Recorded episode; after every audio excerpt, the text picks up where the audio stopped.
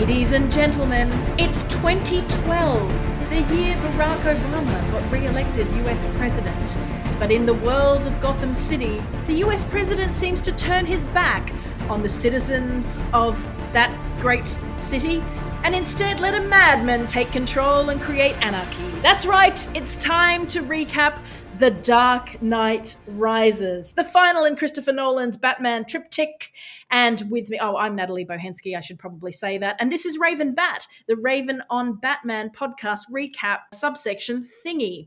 And with me, as always, to discuss the ins and outs of Batman and all associated properties is a man who knows that he's got two minutes to get a nuclear bomb out over the bay, and he knows exactly how to get free from the devastating blast radius of said nuclear bomb without anybody knowing and without seemingly any harm. It's Stuart Late. Hello, Natalie. Hello, everyone. Yes, this movie actually brings us full circle, Natalie, because we've um we've come around again to a movie in which Batman realizes that some days you just can't get rid of a bomb.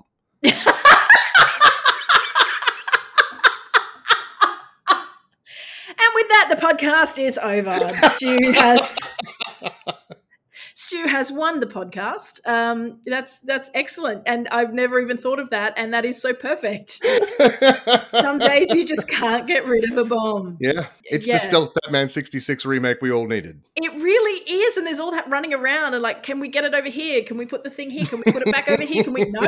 Sometimes you just got to attach it to your weird plane hovercraft helicopter hybrid and drop it out over the bay. And Uh, drop it out over the bay. Stu, this historically is a film that I remember not liking, and um, quick spoilers, I think it holds up rather better than I expected it to, but we'll get to that. To join us on this week's podcast, long promised on the Raven Bat podcast subsection thingy, is a man who is a magician in life and in art. A man who has seen this film, if I'm correct, 12 times at the cinema and countless times afterwards. Please give it up for Brisbane magician Pete Booth. Hey. Hello, and it's ten times at the cinema. I'm not mad. I'm so sorry. How could I imply that a crazy 12 times uh, is what you did? But uh, okay, so 10 times. So you have seen this movie at the cinema for Mhm. about 25 hours. You have I've sat in cinemas watching The Dark Knight Rises. oh boy, I've never done that math, but that's true. Yeah, 25 hours of your life in a cinema. Over a calendar day. yeah. Yes. I know. Twenty-five glorious hours. so for years, Pete, uh, as a friend of mine on Facebook, uh, as well as in real life, will just post Dark Knight Rises content every now and then, just saying, you know, what's your favorite movie and why is it The Dark Knight Rises?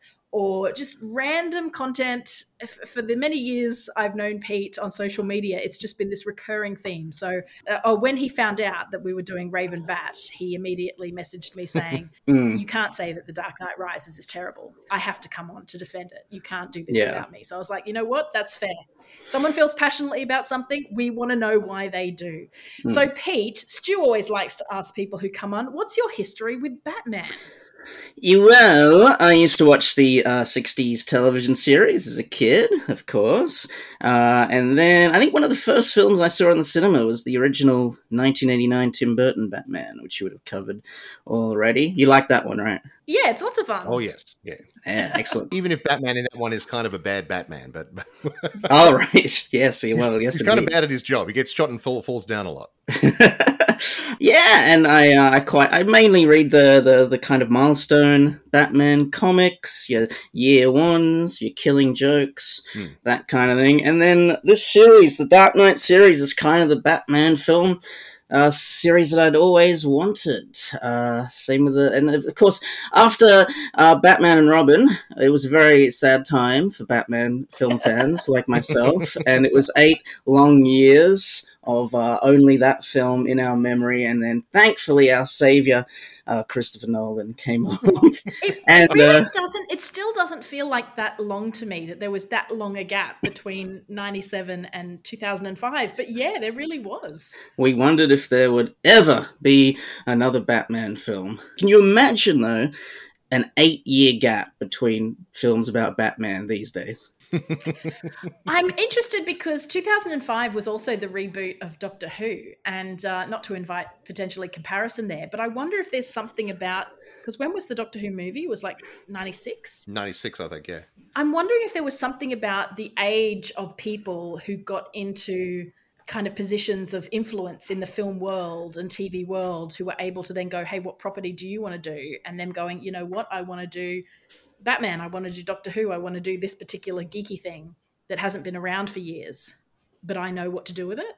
Possibly there, was something in the yeah you're, you're right and it was it was sort of post post the millennium as well so you see a lot in that sort of first decade of the millennium where people sort of were looking at things and and and going in new directions with it and the Dark Knight uh, series the trilogy was central to that because it was sort of driving a lot of we talked about it on the Batman Begins episode, but it Batman Begins kind of invented the gritty reboot in a way. It's certainly the modern version of it.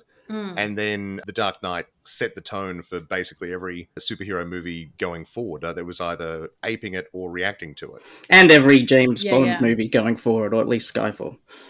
yes, that's true. Yeah, yeah. So, Pete, why this film? About like, did you like Batman Begins and The Dark Knight?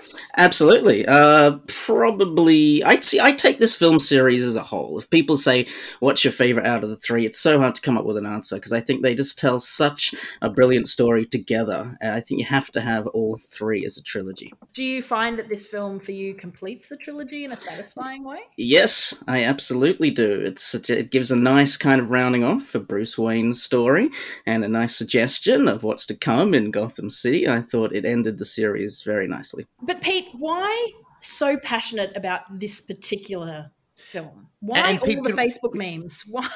can, can, we clarify too? Like, is this your favorite of, of the three? Like, I know you said you you no, take them as a whole, but yeah, like, you really you really fought hard to be on this episode. Like, I mean, yes, so well, this, this is your favorite of the three films. This film had to have a devil's advocate. Was my feeling. I knew how Natalie felt about it, and in particular, I knew that she'd be bringing up numerous incorrect plot holes, and I thought oh, yes. had to. I just couldn't listen. I could picture myself listening back to the podcast, and uh, in much the same way as listening to Dan talk about the Dark Knight last week, um, I knew that I'd just be going insane.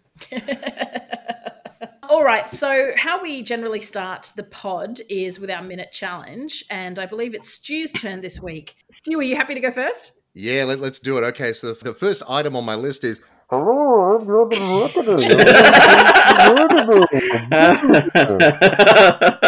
um, I've never been as down on Tom Hardy's portrayal of Bane as some some portions of the internet seem to be.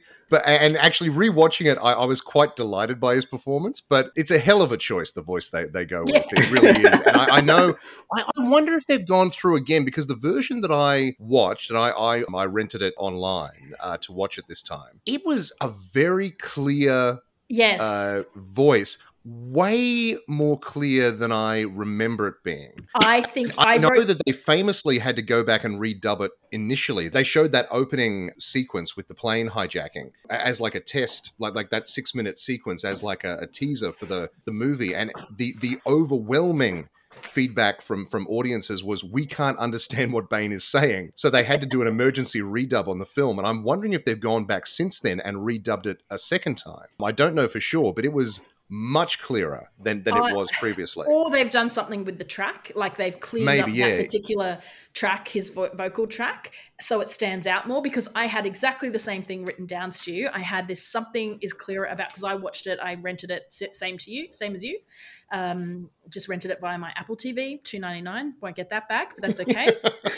but yes, it, it, was much clearer. But I also wrote down: is it because they improved the track, or is it because I was watching with the subtitles? Me too. yes, exactly. Yeah. So I had the subtitles on, and it was you know maybe that was doing it, where you, you just you just instantly have the subtitles on telling you what he was saying. Yeah, um, and that just made cleared it up in my ears somewhat. Maybe you just saw it in a, a, a bad theater initially with a terrible sound system. Well, it could be. It could be. Christopher Nolan has developed a, a reputation over the years as someone who has inaudible dialogue in his movies, um, and I think a lot of that stems from this this particular film, where a common complaint was we can't understand what Bane is saying, and I think that was partially a choice on their part. It was certainly like everything about Bane's whole deal in this movie, his whole his mannerisms, his his physical appearance, his voice was all Tom Hardy and Christopher Nolan coming up with something that would just be interesting and distinctive, but also not be the Joker again. Like they they were desperate not to repeat Heath Ledger's Mm. performance as the Joker, and I think they succeeded. Like I mean, you you can't argue that they didn't create an iconic movie character, but how effective that ended up being, I guess, is is up to individuals. I, I just really, I really like the juxtaposition of quite an intelligent sounding voice in someone who looks like a big nasty brawler. I think that's He's interesting, and that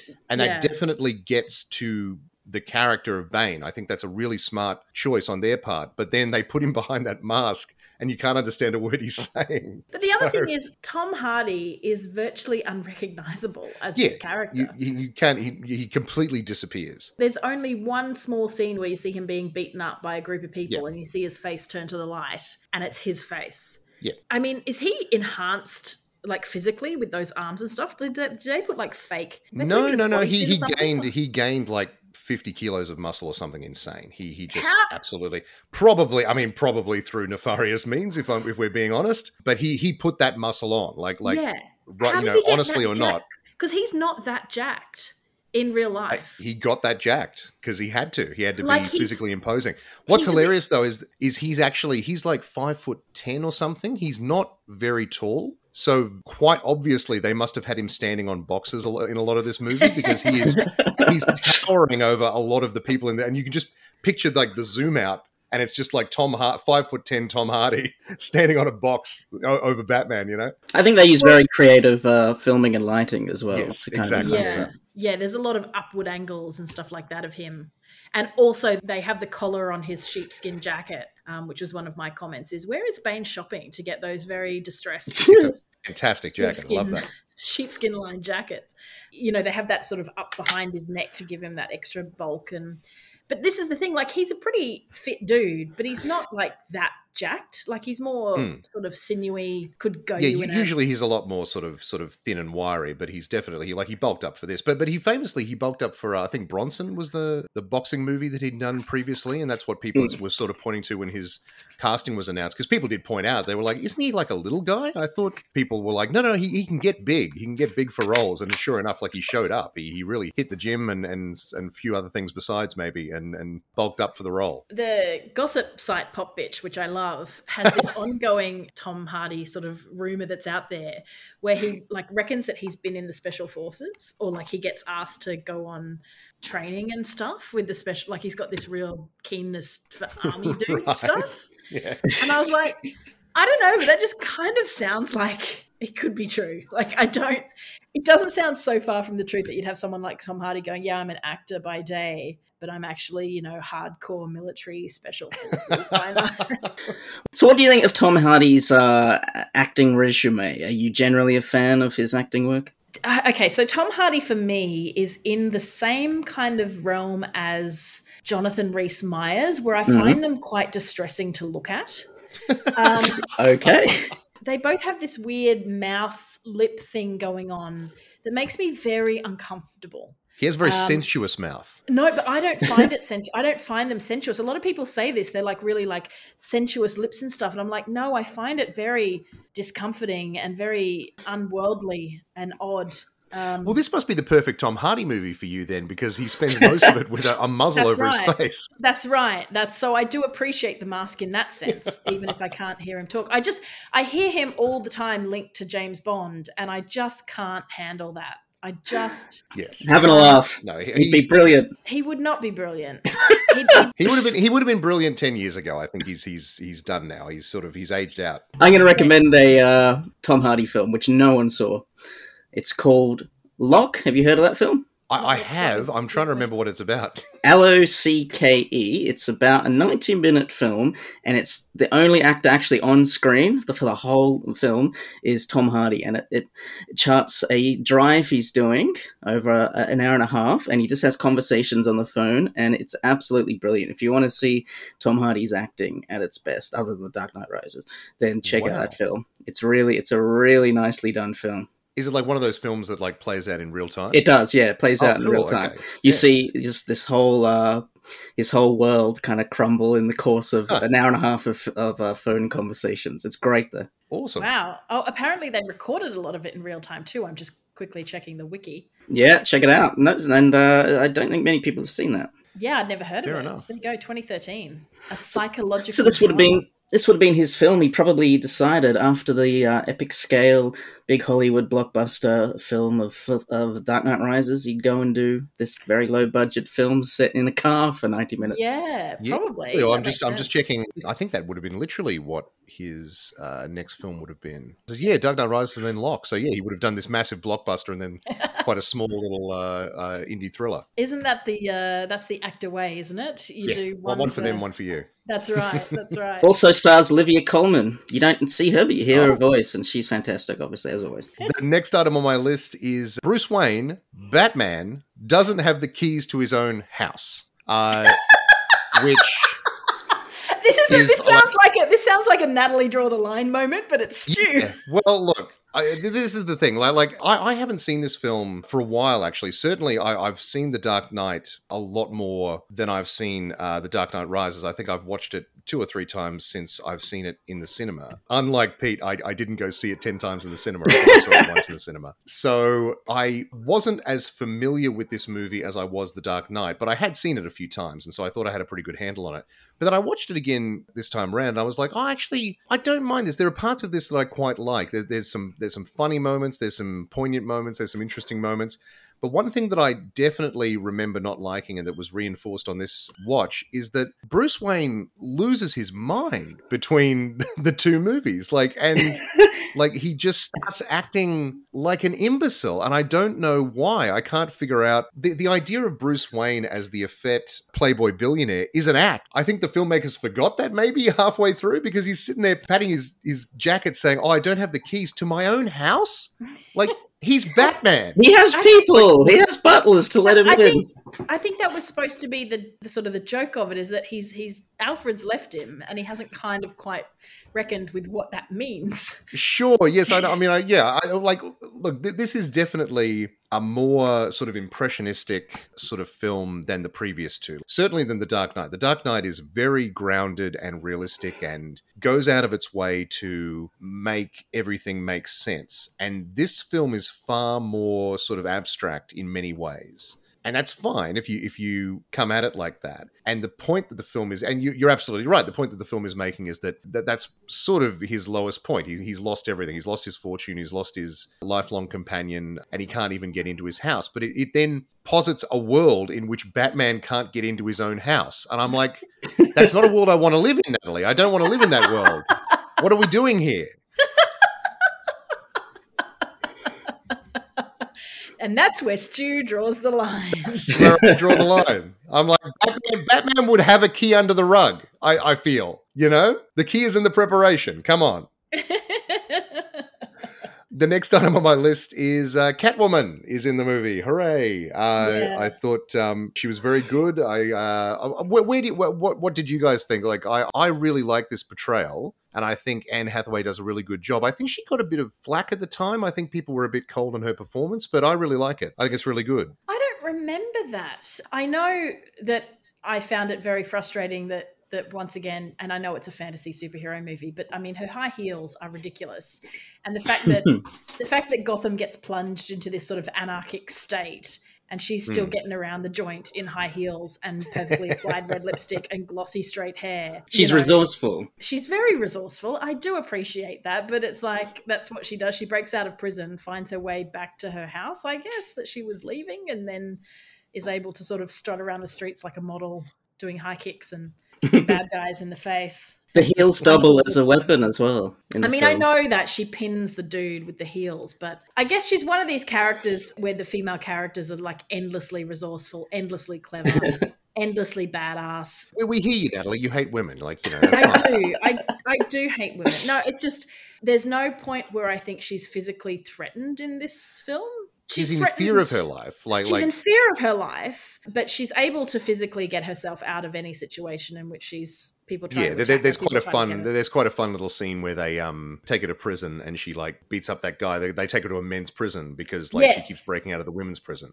Which also is the men's prison guarded more heavily than the women's prison? Like, is that Who knows? Is it like the income gap? It's like seventy two percent of security for the women's prison versus the men's prison. And it was very much. I mean, I know why they did it because so when the men's prison was opened and all the criminals were let out, she could obviously get out. But didn't they go round and open the women's prison as well? Wouldn't you have? Or they just either way. I, if they did go round and open the women's prison, well, it didn't really matter. And if they didn't open the women's prison, what the fuck were they doing? How is that anarchic? And then leave the bitches locked up, guys. As long as the all the male crooks. And also, wouldn't some of those criminals, some of those thousand hardened criminals, wouldn't there be a few women in there? Like even just five or six that weren't Selina Kyle. But yeah, the way that cop was like, she's gonna be fine after she, you know, twisted a guy's hands off, basically. Like, come on. Anyway, it was.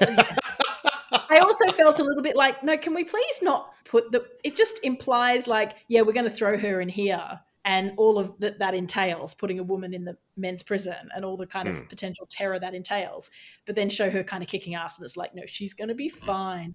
I, I still think that that breaks, you know, some regulations along the way. Yeah, yeah, exactly. Anyway, um, I look, did. I, did. I liked. I liked the interplay between her and Christian Bale. I thought. I Yes. thought they were pretty good. it was Bruce very Wayne good although my my thing is and this may be one of the plot holes is at the end when she like i think she helps a kid or something and she's sta- or she's standing on a bridge and then and then he just turns up again so he's been off escaping which i'm sure we'll talk about escaping from the pit and then he just turns back up in gotham and Yes. there's no explanation of how he got back in when the place was cut off sure. There's no way in because there's no way out how does Bruce Wayne just turn up in an underpass right where Selina Kyle is? This because a he's fam- yeah. Batman. because he's i mean look like I, i'm kind of hoist by my own petard here natalie because as you know i will say i have been trotting that out as an excuse previously and you know if we're gonna if we're gonna do it for the other movies we've got to do it here too he is batman um, he is a batman who loses his keys but he can get into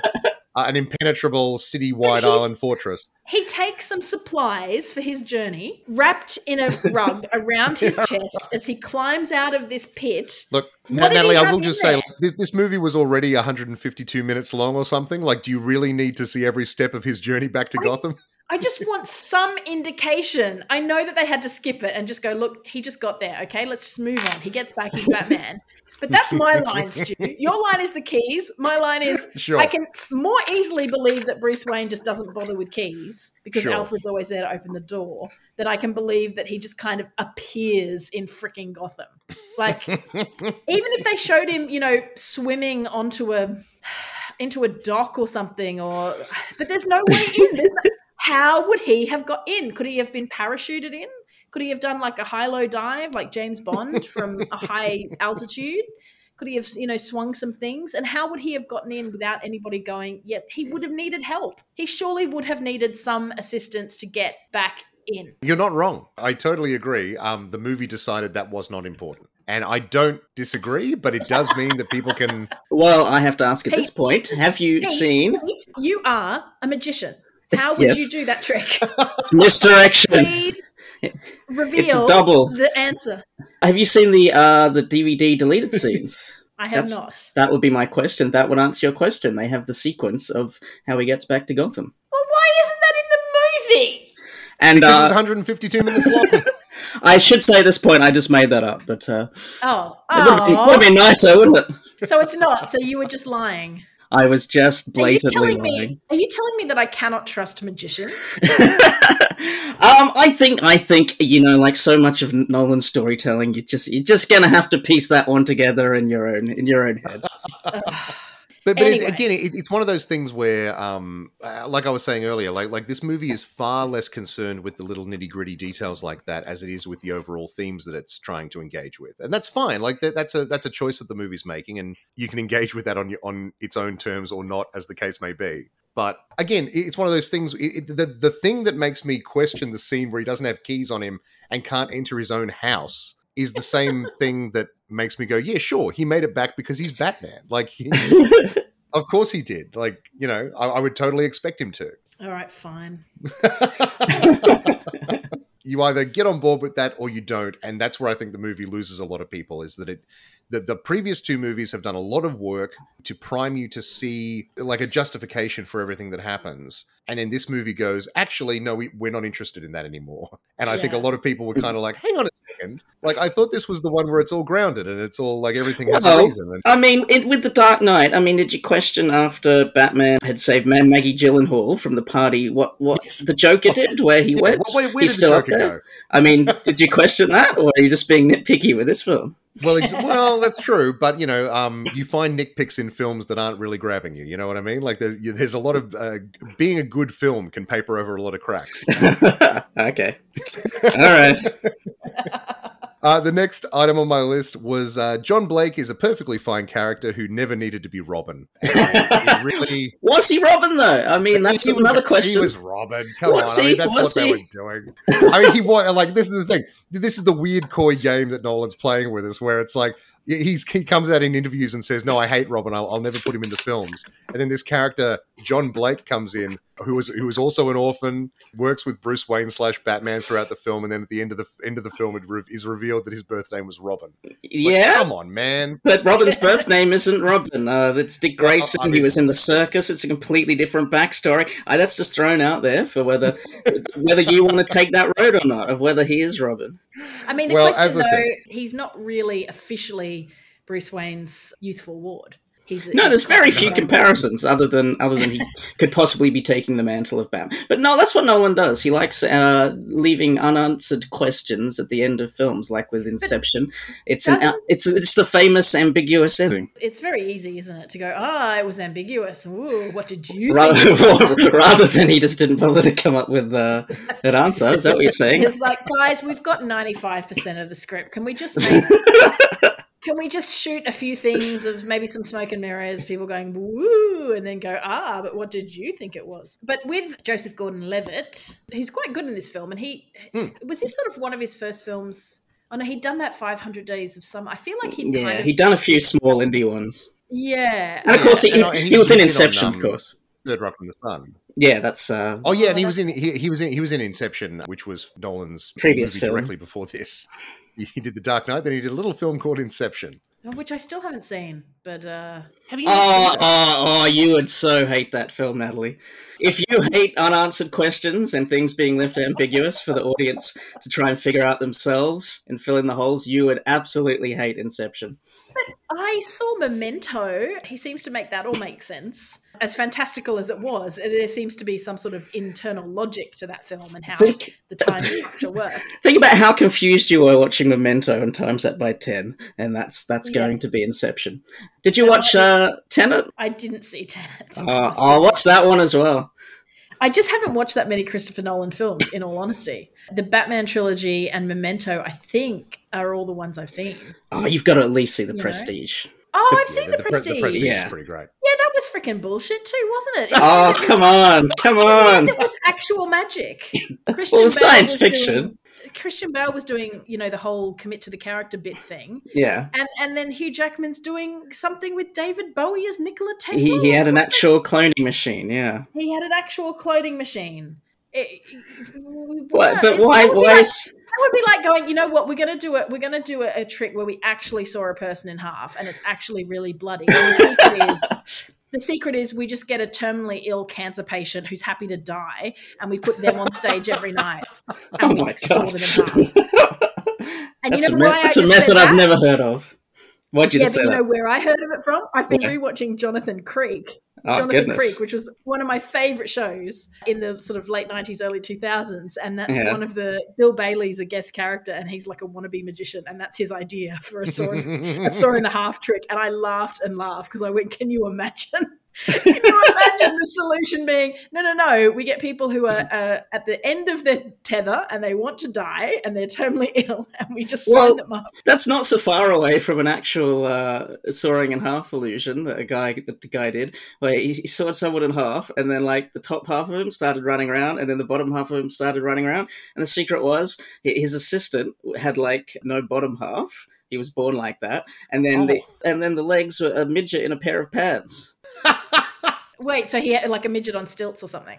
No, no. Well, the midget was in in the pant legs, and he was like with his hands. He was holding up the pants, and, he, and, and here's the best part: the top half, that bloke, he had a, an identical twin brother. He, he wasn't born uh, with no legs. How good a trick Oh, is yeah, that? I think, I think you've told me about them before. Yeah, Johnny Eck, the guy's name was. He was in that film Freaks, which is another good film. As a magician, Pete, how did you rank The Prestige?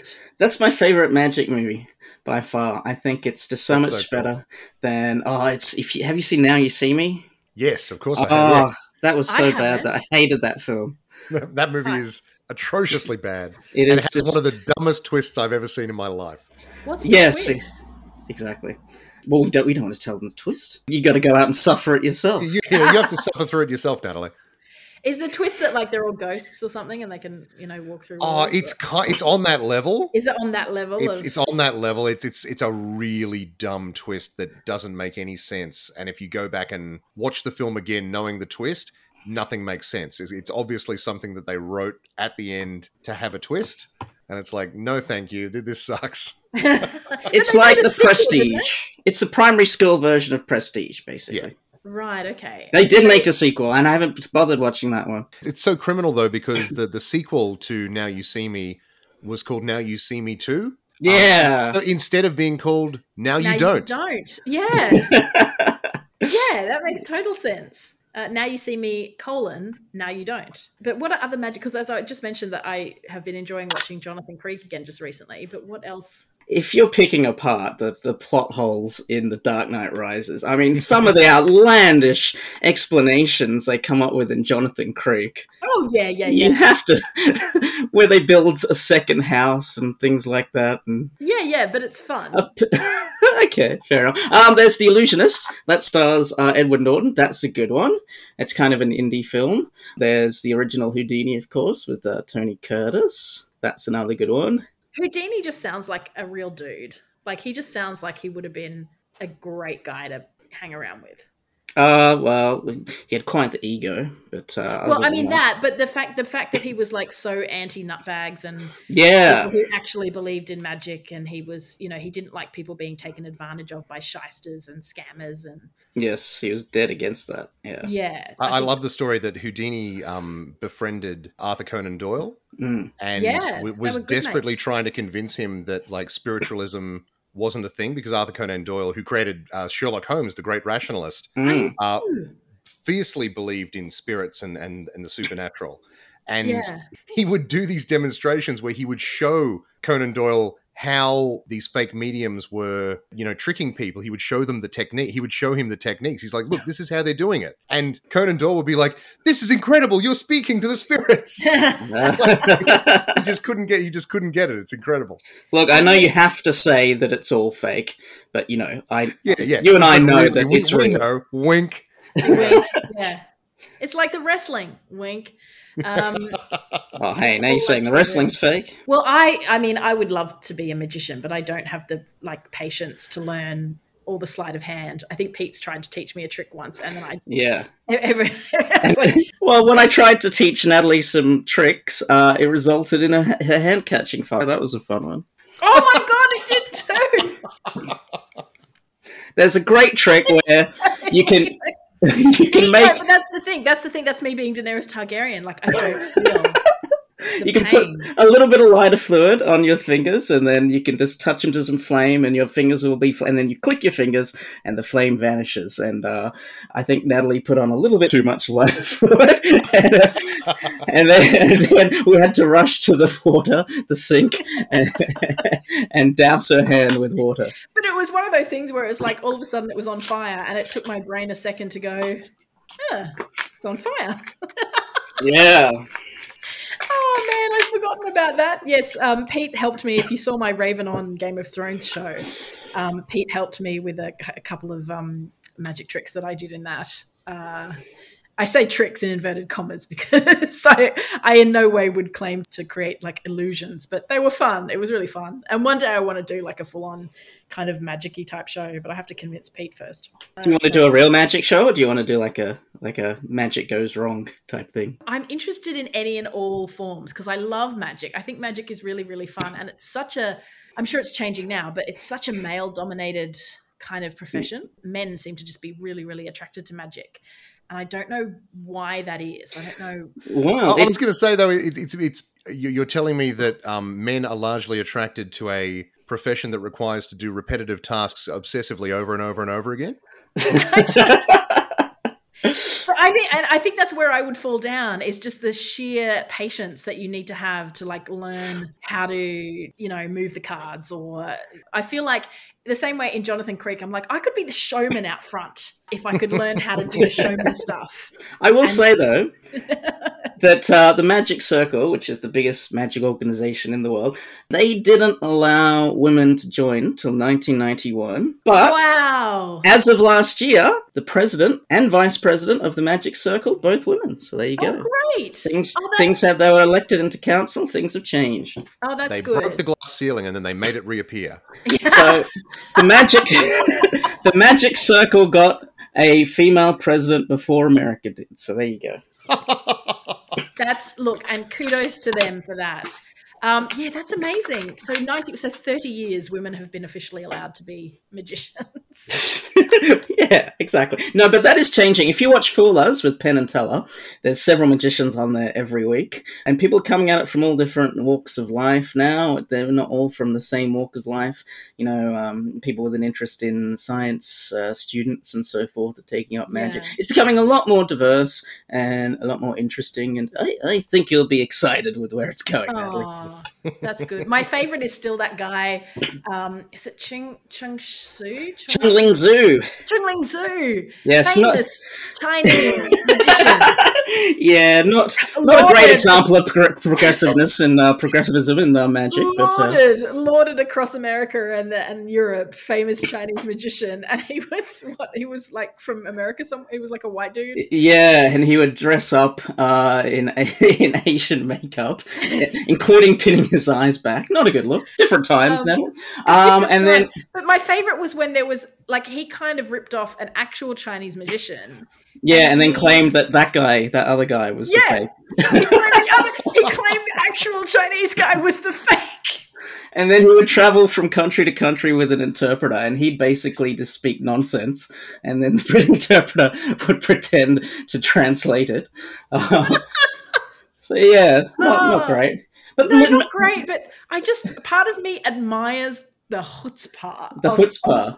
of someone Well, going, I'm going to commit to this. I'm committing to this. This is my bit. This is my thing. Yeah. I'm committing to this. Like, They Again, so touched I- on that. I've never heard of this guy before, but when when was he active? Was it sort of in the, The golden age, something? yeah, the early the early twentieth century. Yeah, exactly. Um, so, I mean, like there was a lot of, and you'd be you'd be well aware of this, Pete. But there was a lot of people would say they were they were like you know, uh, especially like Oriental or, or Asian Yeah. mystics and, and that sort of thing. There was a mysticism. Um, magicians just used to draw what they thought were Chinese characters on their boxes, and uh, but uh, the, the prestige, going back to Nolan's films, that touches upon Chung Ling Soo. He was heavily influenced because there's a, a Asian guy in that film who Hmm. pretends to be a weary old guy, and he produces a big bowl uh, of water. And the secret is he carries it in between his legs underneath his robe. And the secret is he's not actually a worn down old man. He's he's incredibly strong, but he lives his life pretending to be that person. And after the show, he'll get, walk out on a walking stick. And of course, there was Christian Bale who had the twin, and that his whole life was basically entirely a lie, keeping the twin secret purely for the purposes of this act that he does. So Chung Ling Soo, that's what all of that in that film was influenced by. Is Chung Ling Soo, the man who led his entire life selling this character that he did. there's just something about that time and, and those kinds of characters that I find endlessly fascinating. Um, but speaking of, you know, strange characters, we should probably get back to Batman. yeah, yeah, Oh, that's yeah. true. Um, I had a couple of things just left on my list quickly. Um, uh, the the first one was uh, worst death scene ever filmed, which Mm. is obviously Talia in the truck, where you can almost see the X's appear over her eyes when she dies. It's um, some of the worst death acting I think I've ever seen. Not her best hour. Uh, and award- um, Academy Award winner Marion Cotillard? Cotillard? yeah, Yes, yeah, it is. Academy Award winner Marion Cotillard. Uh, not her best uh, role, I don't think. the last item I had on my list, and this is me just being a little bit facetious, but um, Batman defeats Bane by punching him harder. So that you know, he should have done that the first time. Uh, well, well, well, well, well, well, well, well, well, not quite. yes, yes, He has a yes, I know, I strategy. know, I know. He goes for the mask. He goes for the oxygen valves. That is true. Yeah, I, I think um, I would have liked to have seen that that made more of like like it, it does seem initially like he basically his plan is just to punch him harder and then he kind of finds the mask thing by accident. I, I, would have just would have loved a little bit more intentionality behind it. I think a lot of that final fight is very chaotic and a lot of it is intentional but there's no choreography to it you know what i mean? Like like it, it's it's very realistic in a movie that has up till now been very impressionistic in many ways. I would have loved to have seen a little bit more actual action in there as opposed to two ridiculous looking people hitting each other, which is what superhero movies are. And I'm I'm right there in front row on, on opening night for most of it. It just I, I think that the weird thing too about that that final sequence, I think, is that it was in the daytime, and this version of Batman has been very resolutely set especially when Bale's in the full costume, it's all been in the shadows at night. They've gone to great pains to have him be a nighttime character. This whole movie is so daytime. Yeah, it's a very daytime movie, and, and he's just there in the broad sunshine, and something about that feels really weird. And then and then he just starts like he just starts hitting Bane, and I'm like, okay, yeah. So his plan is to punch him harder. Okay, that's that's fine. Like, you know, and obviously there's more to it than that. You know, there's action movies that have done less with more, but you know, I just thought that was interesting that that was that seemed to be his big his big plan. was to punch him harder. Well, you know, anyway, to fight so that, a bad that, guy, to fight a bad guy with massively buff arms, you need a good guy with massively I mean, buff arms. this is true. This is this is a good point, Natalie. It's the um, American way. It is indeed. What did you think of the epic line where Bane goes, "So you've come back to die with your city?" and Batman says, "No, I've come back to stop you." How do you rate that line? Oh, it's um okay, fine, fine, fine. I thought I'd bait you with that, to be honest. It could be. It could be better. It's no yippee ki mother effer, is it? It, no, it sure no. isn't. It sure isn't. It's like, no, I've come back to stop you. And you could imagine because Bane's so theatrical, you could imagine him being like, "Oh, burn! I'm scared." Can I just say, so far in this podcast, Stu has done the Bane impression. I've done a Bane impression. Yet to get one from Natalie. Uh, okay, Now's the time, on. I think. it's already good. and now, are you holding up your hands to your mouth? That's I what am, I want to know. I am, that's that's a good component of yeah. it. That's the that's the first part the city may be returned to you. That's a lovely, lovely voice.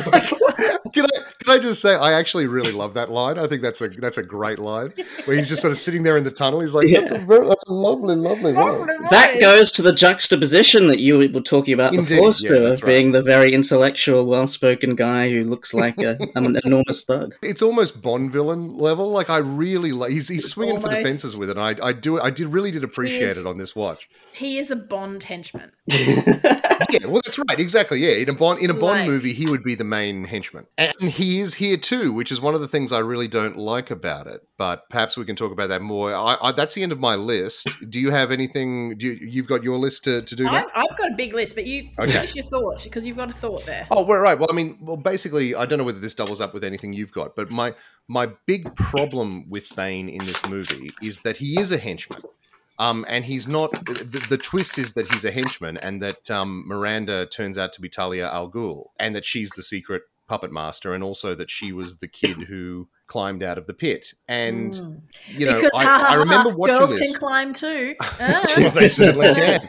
And she just and had I, her hair trimmed, and and you think that all yeah. you know the boy child is going to be the one who makes it, but ah, more for you. Kudos, mm. kudos to them though for casting like a young girl actor who looks a little bit like like Miranda, but also like Tom Hardy. like yeah. you, you could believe that she was a young version of both of either of them. Like uh, yeah. they they really did their due diligence there. But like I think the, the frustrating thing about the portrayal of Bane in Batman and Robin was that he was just a big stupid thug, and in the comics he's not that. He's Batman's equal. In in fact, like he's the one villain who kind of beats Batman.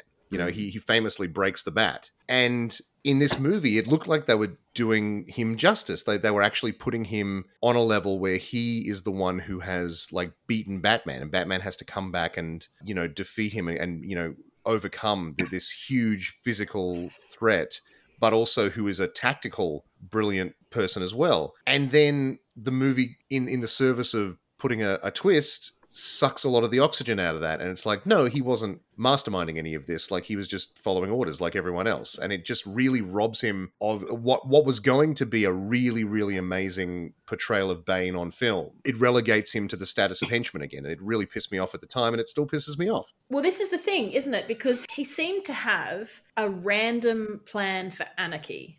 I know they did introduce the whole League of Shadows reasonably early because they said he got kicked out well, of the League of Shadows. Well, they say that that the, you know he he says that he is the League of Shadows, like he has basically taken over the League of Shadows in the absence of Ra's al Ghul, and he's going to fulfill its mission of destroying Gotham. That's what he wants, Mm. and none of that changes. It's just that they introduce a, a, wrinkle where it's not him who's calling the shots, but it's Talia. Yeah, but why not give him something? He seemed to have a different edge than just destroy Gotham. It was this weird thing of destroying Gotham by getting Gotham people to turn on each other. Yes. And and destroy self destroy that way. Yes. And that was really interesting. And then it just Mm. becomes, oh no, we just need to set off a bomb and blow Gotham to hell because Gotham is an empire now that needs to decline. I will say that he explains it to Batman when he first drops him in the pit, which is that, you know, he wants to give the people of Gotham time to destroy themselves, basically. And he wants to use hope against them, which is the hope that he won't blow the place up. He, he is always going to blow the place up, but he's going to give them a little while. Coincidentally, enough time for Batman to uh, physically retrain himself. Yes. Uh, you know, the, you know, there- there's a ticking clock flaw, of five months. in your plan, uh, Bane. Yeah, Small but but you know, like, like I love that this movie introduces the uh, threat of a ticking clock that is five months long. Yes, um, it really does. You know, but that he's going to give them the appearance that maybe the bomb won't go off, but the plan is always to blow up Gotham City. Like they're never not going to blow up Gotham City. It's just a question of like when that happens. And in the meantime, he wants the people of Gotham to rip themselves apart. yeah, I, So I get that. Like I mean, it's it's not it's not a bad plan as supervillain plans go, but it's not his plan. It's Talia's. Mm. Like he's not calling any of the shots. He's just following her plans. I guess, yeah, you could say. I mean, all everything he did in the film, I, I think, still holds up. And yes, maybe the character of Bane somewhat diminished when uh, you find out at the end that he is a, a more of a henchman, and particularly when he's when he's killed off in about two seconds by uh, He's he's Selina killed off on the motorbike. Catwoman. Yeah, that's right. Exactly. like, like once the story is once they've done the twist, they the story doesn't need him anymore because he's completely irrelevant, and Hmm. so he's just immediately killed. I thought he was punched by Batman. Wait, He was well. He was initially brought down by Batman. Then Talia stabs him, and in quite then a shocking moment. I'll give him. I'll give yeah, him that. It's yeah, quite yeah, a yeah. It's a good twist. It's a good And then twist, yeah. Selina comes along uh, and, and missiles him from her uh, motorbike. Oh, that's right. Yeah. Literally, as soon as the film doesn't need him anymore, he's killed off. Yeah, Hmm. You know, he's been this incredible, imposing presence over the entire film, and then it's like, no, he's dead. Yeah. Done. Bye. for a greater force to come along. Yes. Yeah, well, exactly. But you know, is Talia al Ghul a greater force? Like, you know, what, Yes. what would it? Yeah, I don't The, know. the It- it daughter, the like- daughter of Ra's al Ghul, has been kind of overshadowing all three films. This might lead into my list though, because that's one of the things that I had on my list, which is so Talia al Ghul hates her dad because of how she treated Bane, but she still wants to carry out his lifelong mission of destroying Gotham. What's going on? Yeah, they, they they kind of blow right past that. She she says is when Batman killed her father, she decided to take up her father's mantle. And it's like, why? Yeah, you, You- had a you choice blame- there, yeah, Bane. like you could have not done that. there doesn't seem to be a good reason other than because the movie needs to happen. Um, so they literally blow right past it. Like that. the- the- Yeah. if your father left you, I don't know, uh, a newspaper shop, would you not want to uh, take over that when he was, when he If died? If he'd not if I left hated him and and his newspaper shop. That's right. It's like it's like, oh no, he's been selling a rag that um, actively makes society a, a worse place, and they treated my boyfriend badly. But you know what? Water under the bridge, uh, or rather, thick ice under a bridge. Yeah. So Talia al Ghul is is following her father's plan because she clearly has no agency of her own. Question mark. Upward inflection. Slightly dodgy way to look at a daughter of a female character. Uh, also, I will say another thing on my list is well, Batman finally slept with a woman, uh, and and uh, and so clearly, I you know should have pinged at that point that she was going to be the bad person because you know he finally slept with someone. He wouldn't be allowed to be happy with that. So Yeah, no. They're not going to let Bruce Wayne be happy. no, no. He keeps pretending socially that he slept with a woman uh, or many women. But I suspect that maybe Bruce Wayne is a virgin up until that point. Maybe. he was, he was waiting this for version Rachel. of Bruce Wayne. He was waiting for Rachel all that time. Well, he's you know he's happy at the end with uh, Selina. Yeah, yeah, yeah. But up until the point where he bangs Talia al Ghul without knowing that she's, you know, Ra's al Ghul's daughter. Well, also he goes off. There's those years where he goes off to college. You know, you don't know what he got up to there. That's But true. he was all in love with Rachel. That was that whole thing. Like he's, Well, he's it's- been too angry. It's like when he He's got. been- It's like how he he's got back to Gotham. You have to. You have to decide in your own mind. All right, well, I can continue on with my list. I started off by saying this is long. um, it's a long movie. This is the Thunderball of the Batman franchise. Well, Natalie, Natalie, I'll stop you there because uh, You no said that about the last film. yeah, no, no movie is as long as Thunderball. Thunderball is famously the longest movie ever made. yeah, and how long Uh, is that, it's- Stu? How It's long it's is all it's always running. It has always been running. It always will be running. Somewhere Thunderball going. is is going. You just need to close your eyes, and on the inside of your eyelids, there is Thunderball. There, there's Thunderball. There's Sean Connery in a pair of short shorts. Sean, Sean Connery in his Terry Towlings. I'm going to guess you never sat down and watched the Snyder Cut.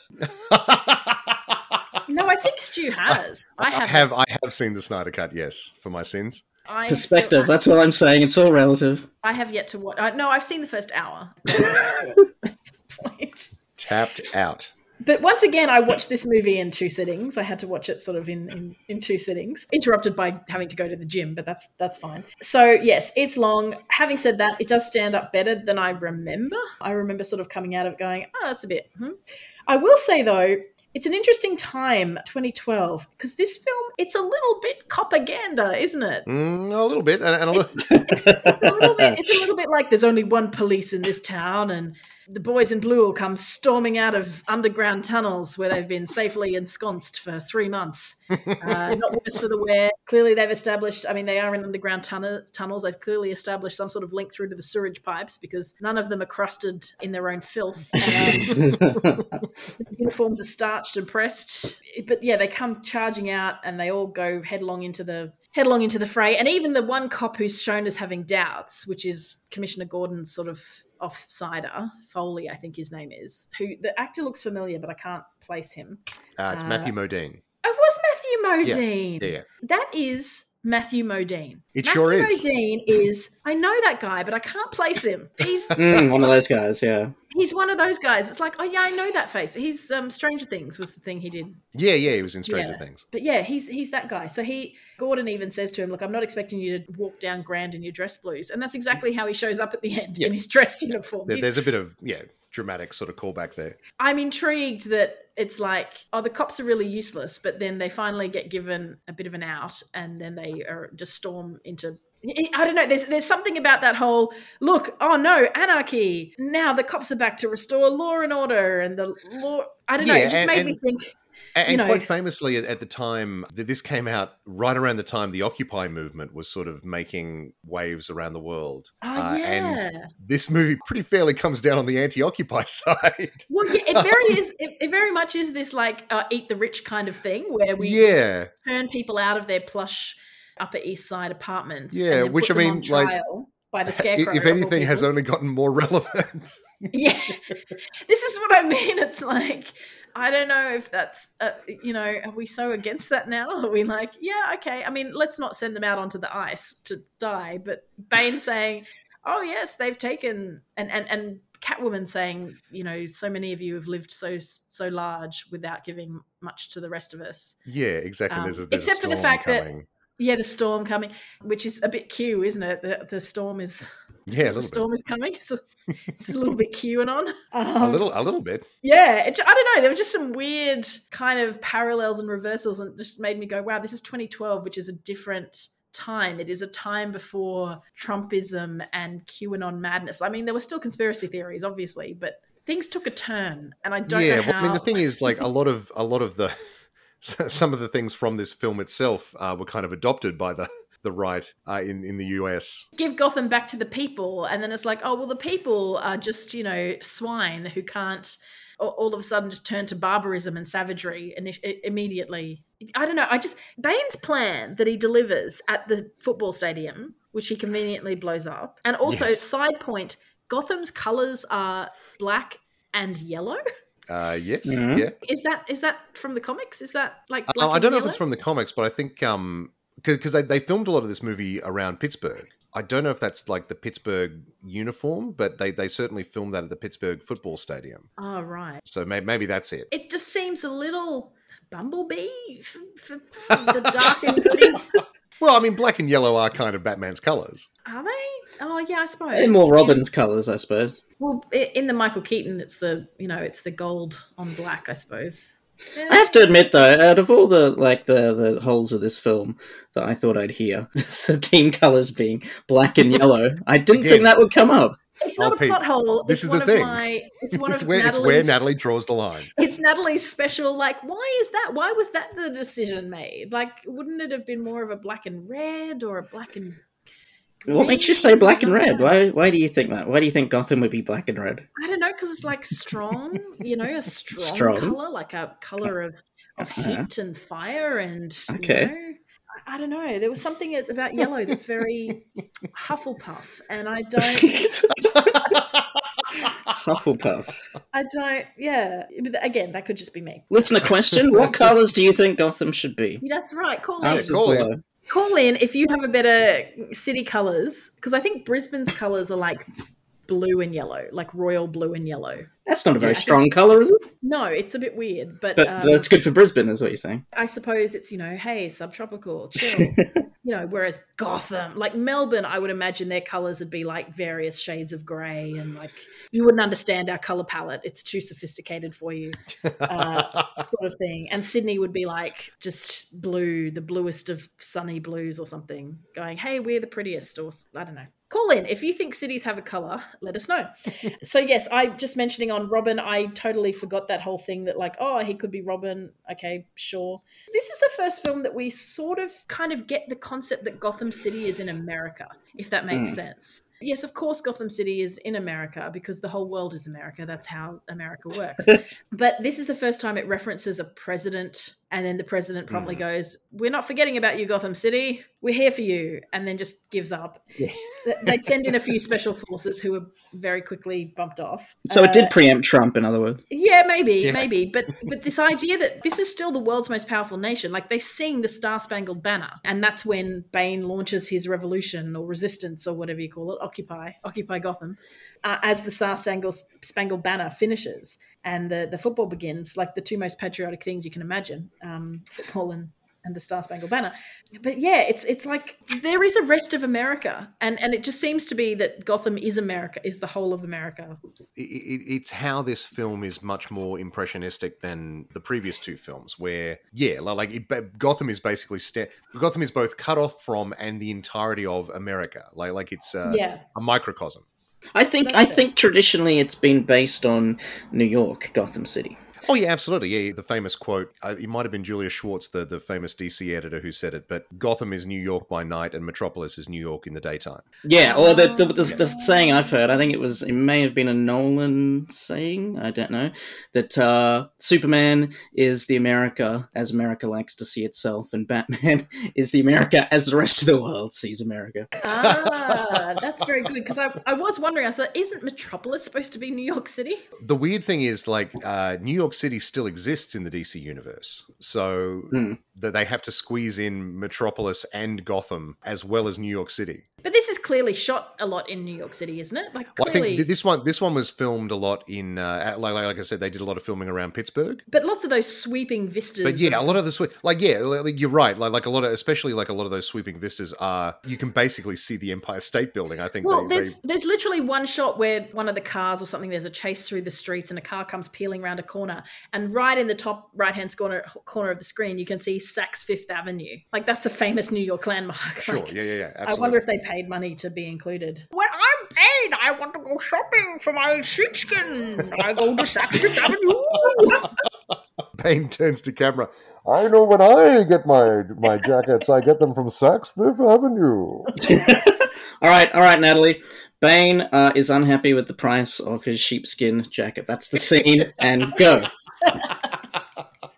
I came in here, promised a sale on high quality sheepskin leather jackets with large collars, suitable for wearing upwards to brace against the harsh winters of Gotham. And now I find myself overcharged. You think that standing behind that counter gives you power over me? I demand to see your manager. it's reckoning. Stu, you're too good at this. Can we can we get Stu on cameo just with like a wig cap on, like a bald cap on, and a mask, and we can sell Stu um, cameo messages.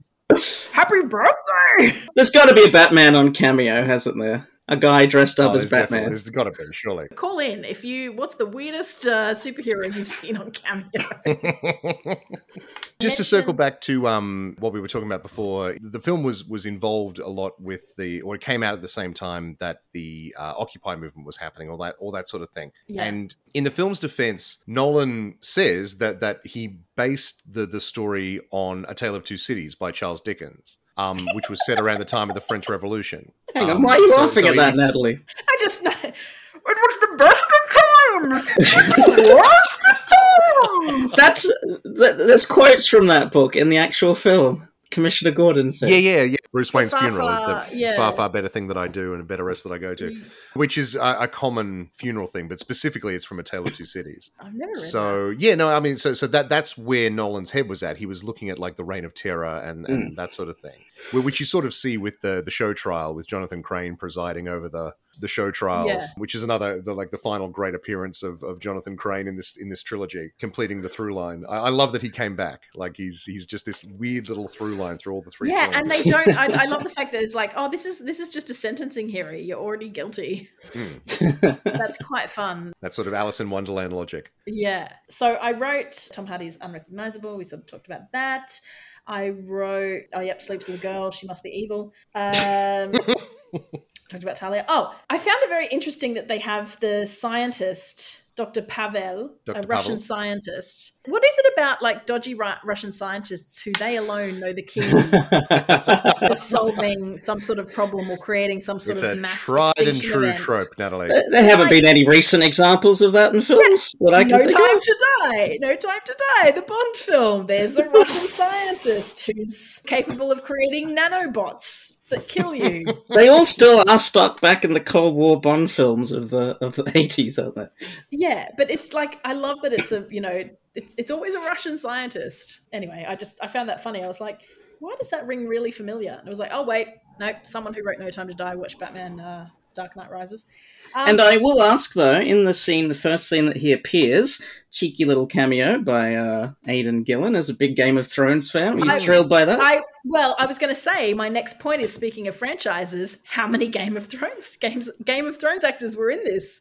Because there was him, there was Burn Gorman who played one of the Night's Watchmen who goes mad up north of the wall and like kills Craster and takes over the keep. The one with the big Oh, lips yeah, from that's Torchwood. right. I was going to say I, I know him as like the Torchwood guy, but yeah, The Torchwood guy, yeah, and he was in Game of Thrones and went, oh, it's that Torchwood He guy was, with yeah. the like the strange lips. I don't know what it is about male lips, but clearly I have a thing. you've, you've got a thing. there are certain actors with weird lips and i find it very disconcerting i can't explain you know people who have that fear of tiny holes you know they can't look at anything that's got like Yes, a yeah. you know seeds or something where it's lots of tiny holes they get weirded out by it i get weirded out by a number of the british and irish actors lips and i'm sorry uh, i know that makes me weird i know i'm the weird one but i could not watch you know that show the tudors right? Yes. It's it's Jonathan Rhys Myers as Henry VIII. Obviously, they've gone. You know what? Maybe he didn't have red hair. Okay, whatever. One of the most famous redheads in history. But okay, you you. um,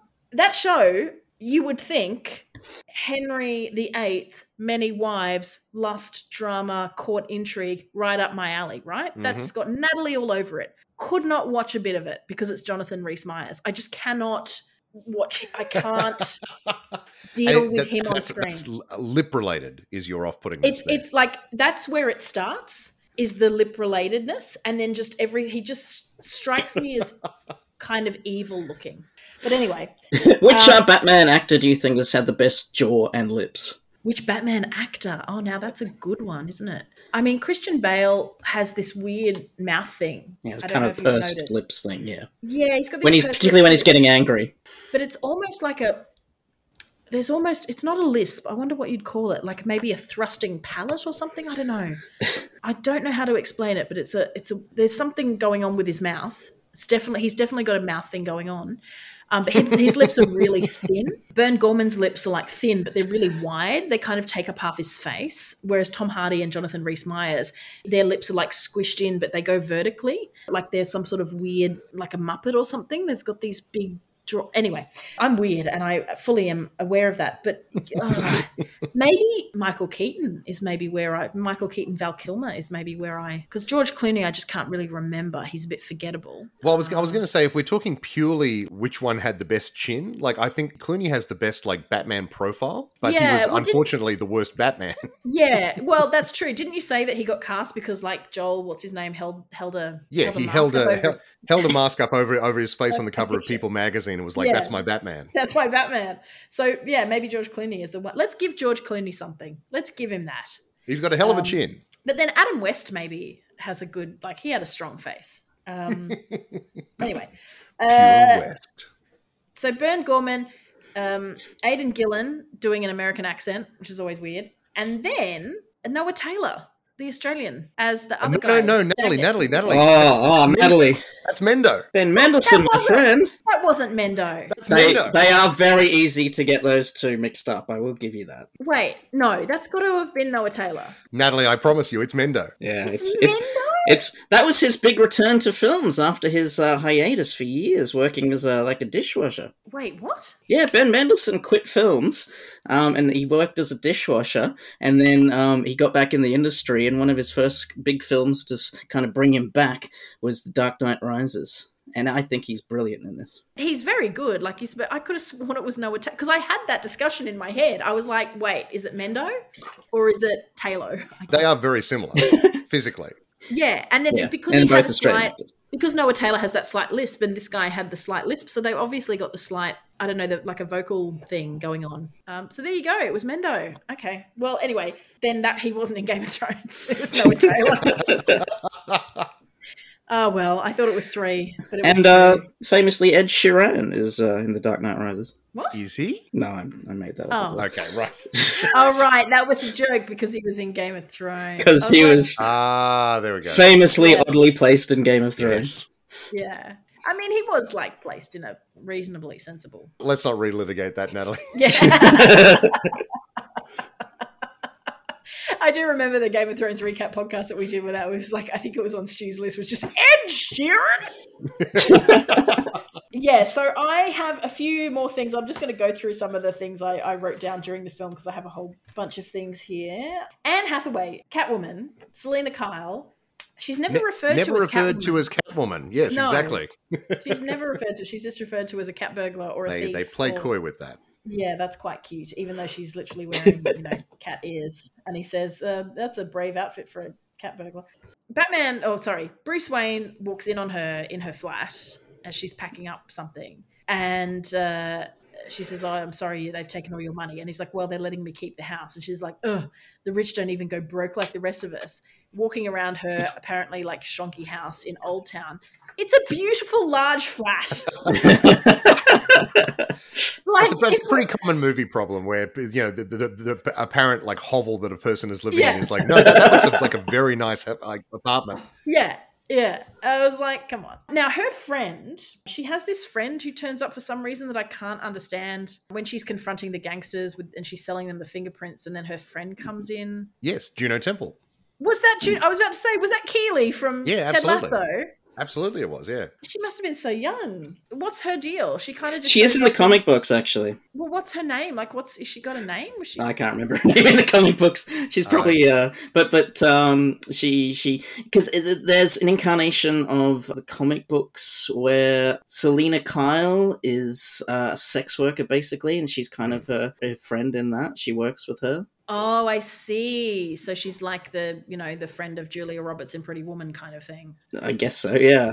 Yeah, they Uh, they they really play that down in this movie. Like like I think it's it's coded, but they're not they're not going out of their way to sort of draw attention to the fact that they're both probably sex workers. Mm. But why would Selina Kyle be? She's like a kick-ass Well, thief. I think in this version she's not. Like, No, like I think she's just a cat master thief, and then she hangs yeah. around someone who's also happens to do a bit of that stuff.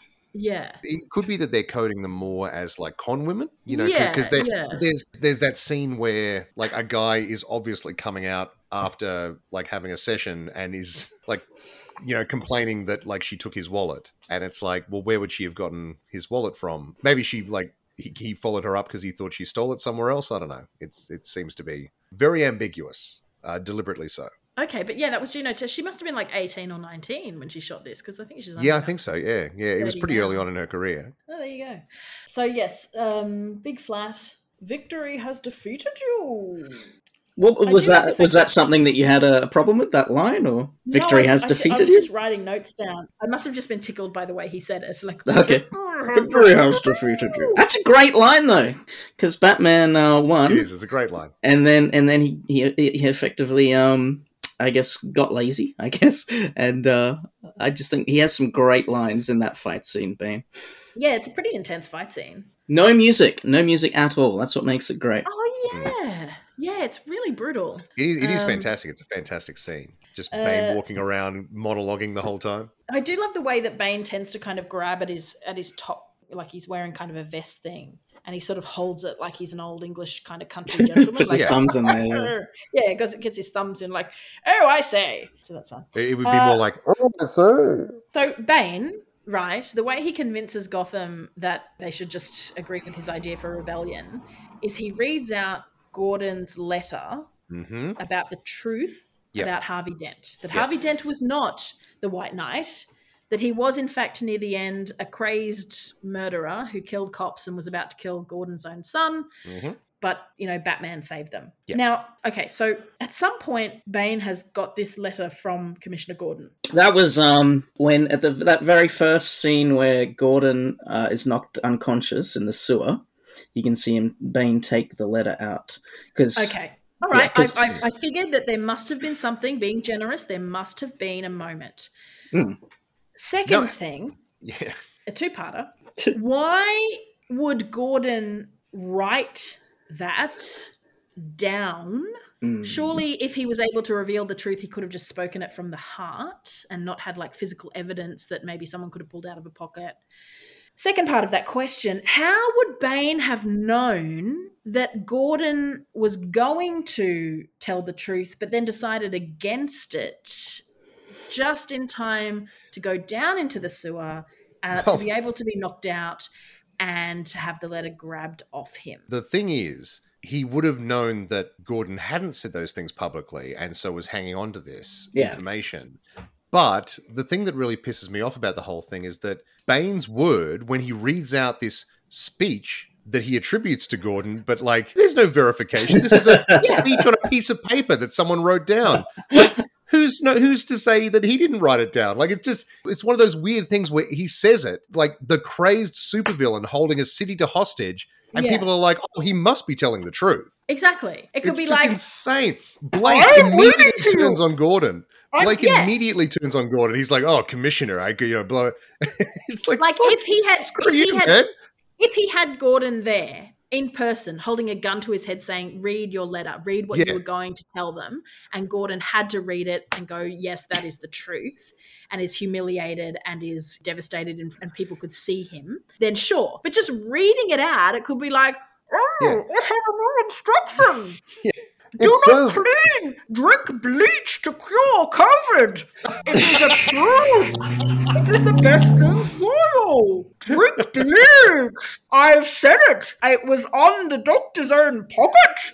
Drake Page, Gotham. Like, I mean, the people of Gotham are clearly very, very easy to manipulate and make well, for they- you. They imme- they immediately descend into anarchy. So I mean, Yeah. maybe they are. Yeah, this is the thing. It's like everyone goes, It's, okay, it's like yeah. like the residents of Springfield. They just instantly riot. And also, wasn't the whole point of the f- Joker film that they can choose to be good? Yes, yes, it was. the whole Natalie, thing yes. is that not not blowing up each other on ferries can prove to a madman like the Joker that the people of Gotham are basically good Yep, and they want to do the right thing. yep. That is Uh, the central thesis of that movie. Uh, yeah, and eight years later, it's like, oh, we've forgotten all of that, so let's turn on each other as quick as day. also, why is it eight years? Like four years, I could understand because that's the gap between the two films. Why make it eight years? Like, surely four years is enough to. I feel like it's a it's a long enough time to have passed that everything feels like a long time ago, but not long enough that it's implausible that Bruce Wayne could still be Batman. Right. But wouldn't four years do that? No, it doesn't feel long enough. It basically gets Bruce Wayne into his 40s, which is. Yeah, pretty much. Gives him some graying in the temples and makes him uh, old enough that he could have been retired from being Batman, but young Okay. enough that he can still pull it off. So when he's in the cave, in the pit, and we can talk about the pit a bit, I suppose.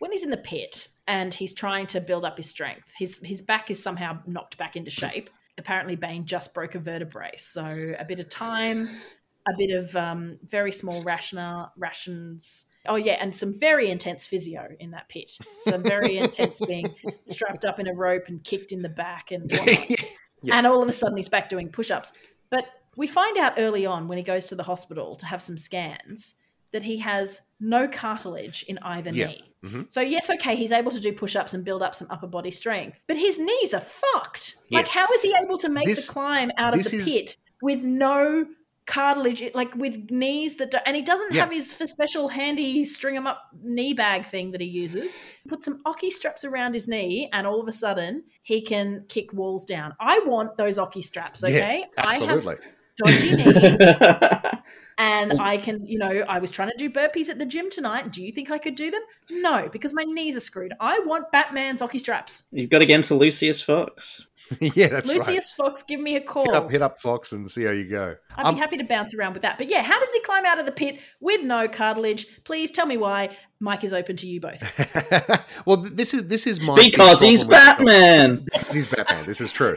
But this is my big problem with the film, which is that it has this very unwieldy sort of two part structure. It tries to tell the same story twice, and it hobbles itself by doing it. Where it would have been fine to do the Dark Knight Returns, basically, which is what they which is what they're alluding to here, with Batman coming out of retirement and having to fight against a, an enemy that was younger and more physically imposing than him now. Like he can't just rely on his physical intimidation; he has to be smarter. He has to work smarter, basically. Or they could do the the Knightfall storyline where he gets a broken back and has to come back and, and defeat Bane, you know, a second time, and he has to overcome like like he he he runs up against his physical limit, but because he's Batman, he blows past his physical limit and you know comes back and defeats him. But instead, they do both. And both of those, you, you're right. You're picking up on things there, Nat, that come from both things working against each other. The stuff with like the fact that he has no knee cartilage, it never comes back. Well, once he gets a broken back, that's never referred to again because they've they've hit the second part of the the redemption arc that they're now doing. Like he starts as a shut-in, half crippled, you know, shell of his former self, and slowly builds himself up to become Batman again. But then he fights Bane, and he immediately gets like a broken back, and so he has to build himself up from the shell of a of a you know the broken down shell of his former self so that he can become Batman again. It just does the same story beat twice Hmm. and you could cut one, one either of those and make it a much tighter, more cohesive film. And instead, they kind of work against each other in, in exactly the ways that you're picking up. And this whole thing about Bruce telling, like, the people of Gotham, they need a hero who's not Batman, etc., etc. And then when he's in the cave, all he's thinking about is, I've got to get back to my city because no one's there to save them. So he's basically gone, actually, they're a pack of idiots. Actually, there does need to be a Batman.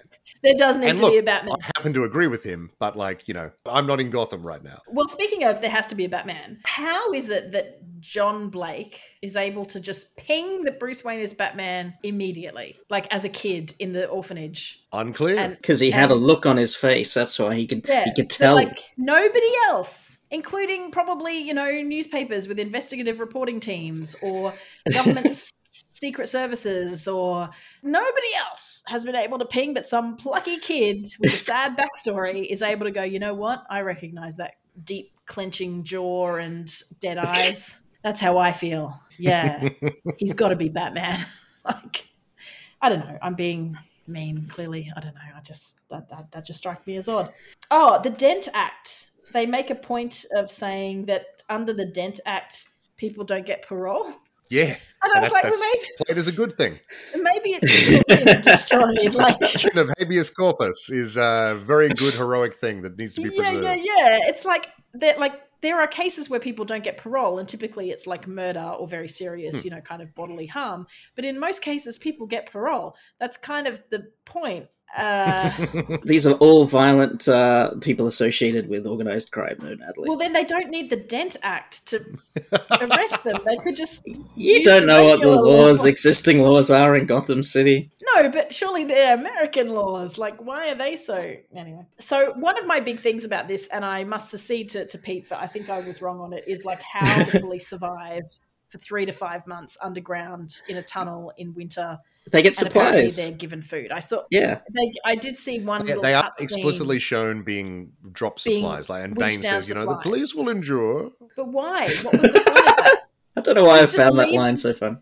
He's leaving them there to to to to be. to to give them hope, to to give them the, the sense that they might one day get out, and turns out not. No, they're not going to get out. okay. Again, like it's it's one of those things that doesn't make a lot of sense practically, but the movie wants the the big moment where all the police come surging up to, to help save the day. I liked the little "We Why Do We Fall" cameo from the dad from Thomas Wayne from the Mm, first. that was a nice callback, yeah. That was a little callback. I totally forgot that Liam Neeson had a cameo. Yeah, it was That weird in the theater. Like you seeing him show up, I'm like, oh, are they gonna? Are they going Lazarus pits? Like, and it's like that. That's weird. And then no, he's just a hallucination. It's fine.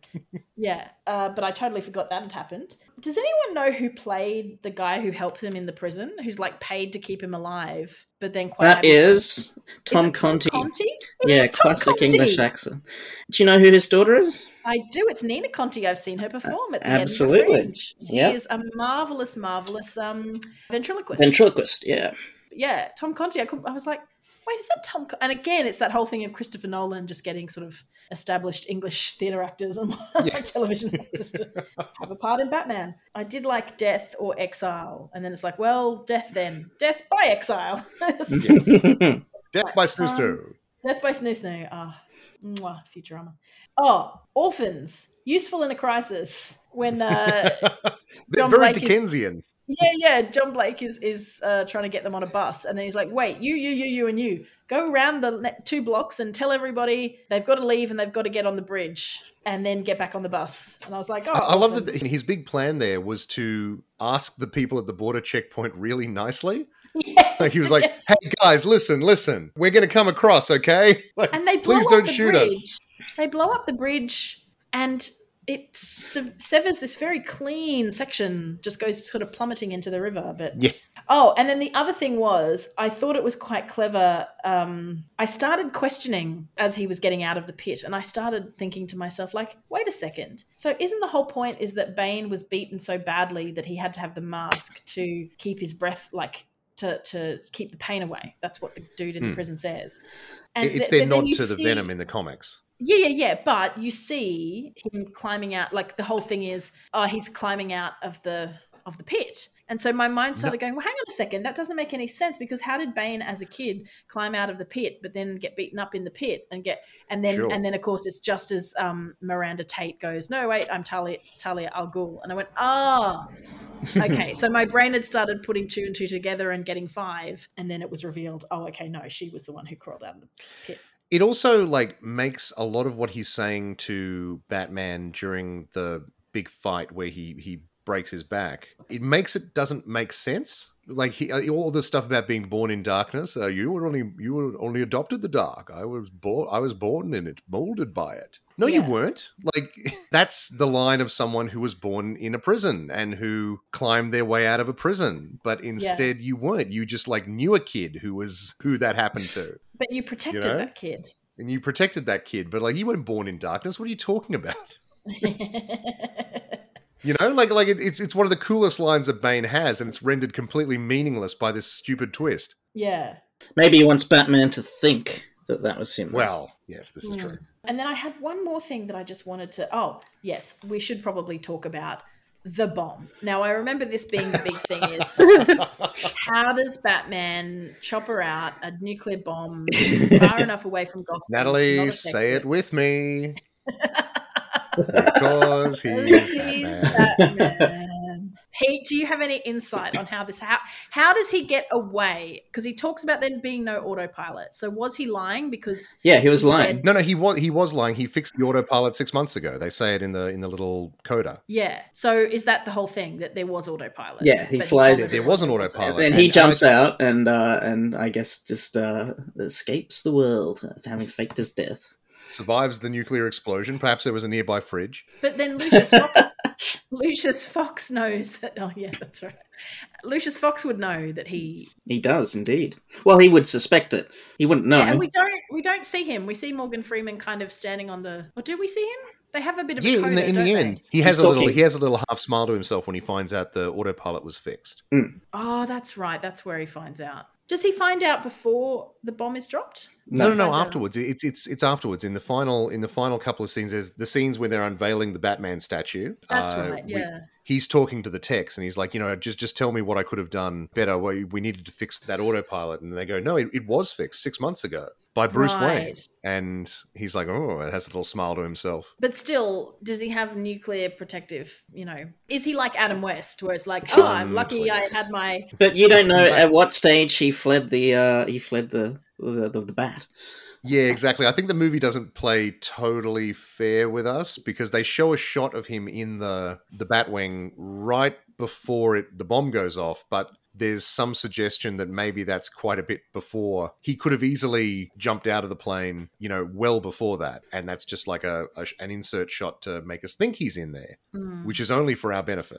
right. So the movie doesn't play then. quite as fair as it could, which is which is unusual for Nolan. Nolan usually plays very fair with that sort of stuff. But Um, it, it holds up better than I thought it would, and that's that's I guess my my takeaway from this film is that it actually holds up better than I thought I would. So I have to give Pete some credit, even There if I don't sort of feel the same obsessive.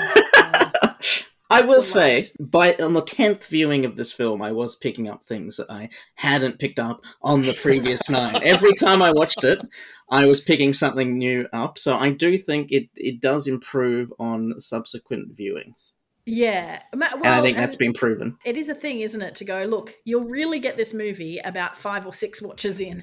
You know? Yeah, but you know, Mind you, I look. Here's me. I've you know rewatched Sex in the City countless times and find extra jokes and go, oh, oh wow, I never realized that before. So I can't. I can't talk. I can't talk. Final thoughts on Batman: The Dark Knight Rises because uh, Stu, we have to rank this film. Yes, we do.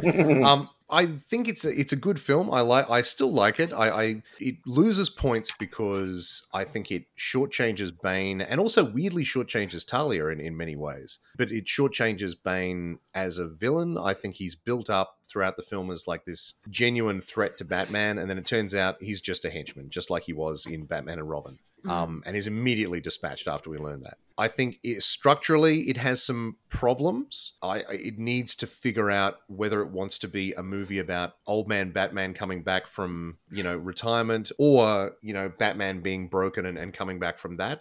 Those two things are sort of redundant in the script. And I think it undoes like we kind of hit on it a little bit before, but it kind of undoes the the messaging of the the previous movie and then it also it has a giant joker shaped hole in it like Yeah. it's quite clear that there would have been a role for the joker in this movie had heath ledger not tragically died I think Nolan has always maintained that he was never supposed to be in that third film. Whether you believe him or not, I don't know. yeah well, i mean No- nolan has said he didn't want to do the third film entirely and he had to be convinced and and so he had to sort of he kind of came at it very reluctantly and Oh, and really? you know he he he wasn't going to do it and then he was sort of talked into it they spent a long time sort of trying to break the back of of a script that they could actually that he was interested in and i think a lot of you know you, you see a lot of the a lot of that sort of process on the screen where they they they had a lot of things that they wanted to to get in and they got them all in and as a consequence the movie has these weird redundancies and also it's very long and but like on the other hand it does something which rarely happens in the comics and and uh, also very rarely happens in the films, which is that the story finished. The story had an as an ending. Hmm. Um, it Yeah, has a beginning, a middle, and an ending. and we see Alfred seeing. We we see the we see the end of this Batman. Like like this version of Batman, that's the end. Like he didn't die, but he's retired. He's living living in the in the in the Riverina district with with Selina Kyle. Um, He's in Florence, and that's that's his his life, or is in Florence, yeah. in Florence, I think. Yeah. So you know, he's he got out. Like he, it's it's a happy ending of a sort, and yeah, it's like we, we won't be revisiting this. Yeah, exactly. Alfred and and there, there's some speculation as to whether that's like Alfred having a, a dream sequence or like wishful thinking, but like no, no, th- these movies don't do that. Like Yeah, it- and also because she's there, Selina Bruce Kyle is Selina there, Kyle. Yeah, Yeah. exactly. so he's obviously Um, gone yeah, and found her. Exactly. So, so you know, they're there living their best life. You know, he's still quite famous. It's it's unclear as to how you know people aren't immediately recognizing that that's Bruce Wayne, but it's fine. Well, I it- suppose- it's, a, it's nice that Batman, this Batman, at least got a happy ending. And this is the interesting thing, though, because do people know that Bruce Wayne was Batman? Because Commissioner Gordon works it out when he says, you know, you put a, a coat around the, you know, small boy's shoulders to tell him it was okay.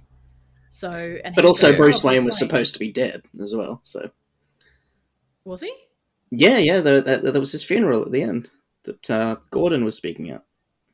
Oh, yeah, good point. So, so Bruce Bruce Wayne publicly dies, like like he ha- has died. I don't know if it's public knowledge that he was Was it- Batman, but I mean, Yeah, people but must start was- putting it together. I, I gue- I guess I that think was what that- wasn't really clear. Is, does he die because he's, you know, he, he went somewhere and they're like, oh, Bruce Wayne died at this point. And Yeah, well, he wasn't could around. easily and, explain uh, it away that he was killed in the trouble. You know. Yeah, Yeah, true. Yeah, he was a casualty of the something something of the rebellion.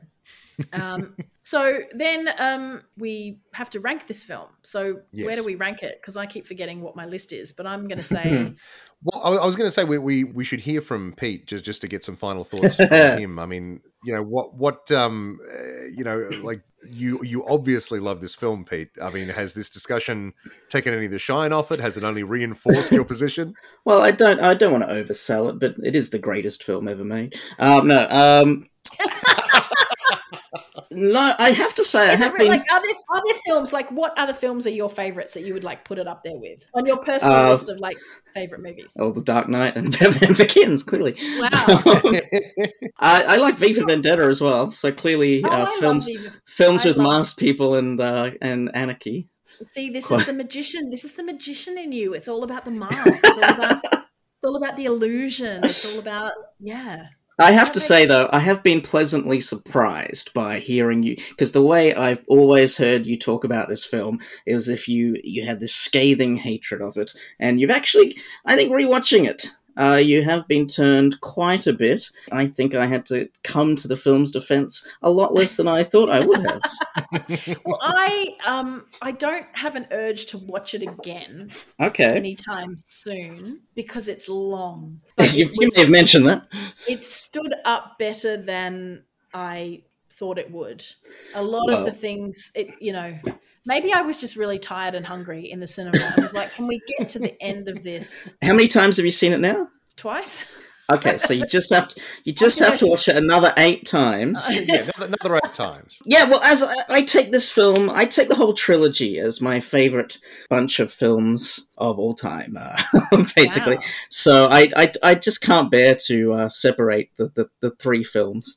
Can I ask Um, you a question though? Have you seen Robin Hood, Prince of Thieves? Yes, I have, Yeah, and, and I'm, so, I'm curious to see where this is going. Oh, yes, are you suggesting that should be? Uh... No, I'm just saying, and so and so the Batman films are like still your top three, even though you've seen Robin. Hood. interesting. interesting. Well, no, Like different you have to- different folks. Like You have to understand. I mean, where Batman fans were at in in uh, 1997 after Batman and Robin, and to have Nolan come along and save us all was was so welcomed. And also these The funny thing is, these films spanned uh, my twenties as well, so it's probably there's a kind of a personal thing there. Like the first one came out when I was 22, the second one when I was 25, and the last one was 29. So that has a kind of personal connection to me that they went all through that decade. Yeah, as a Batman fan, these were the films that I had always wanted to see. Aw.